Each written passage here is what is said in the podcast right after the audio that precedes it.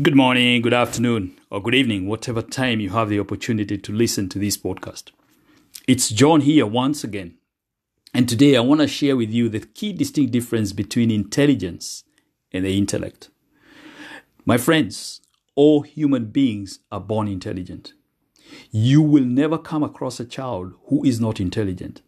However, to come across a grown up who is intelligent is very rare something goes wrong between our childhood and our adulthood.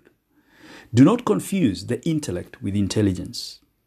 Intellect is off the head, it is taught by others, it is imposed on you. You have to cultivate it. Intelligence, on the other hand, is inborn, it is your very being, your very nature.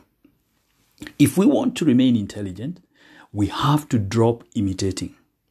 The moment you start thinking how to be like that other person, you commence falling from your intelligence. The moment you compare yourself with someone else, you start losing your natural potential. And now you will never be happy and you'll never be clear. You lose clarity, you lose your vision. You have borrowed eyes. But how can you see with someone else's eyes? You need your own. You need your own legs to walk. You need your own heart to beat. You need your own ears to hear.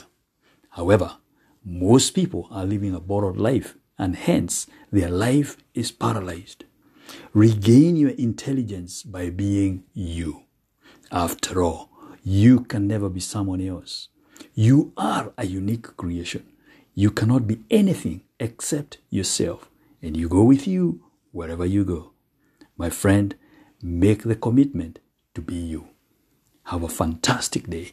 Thank you.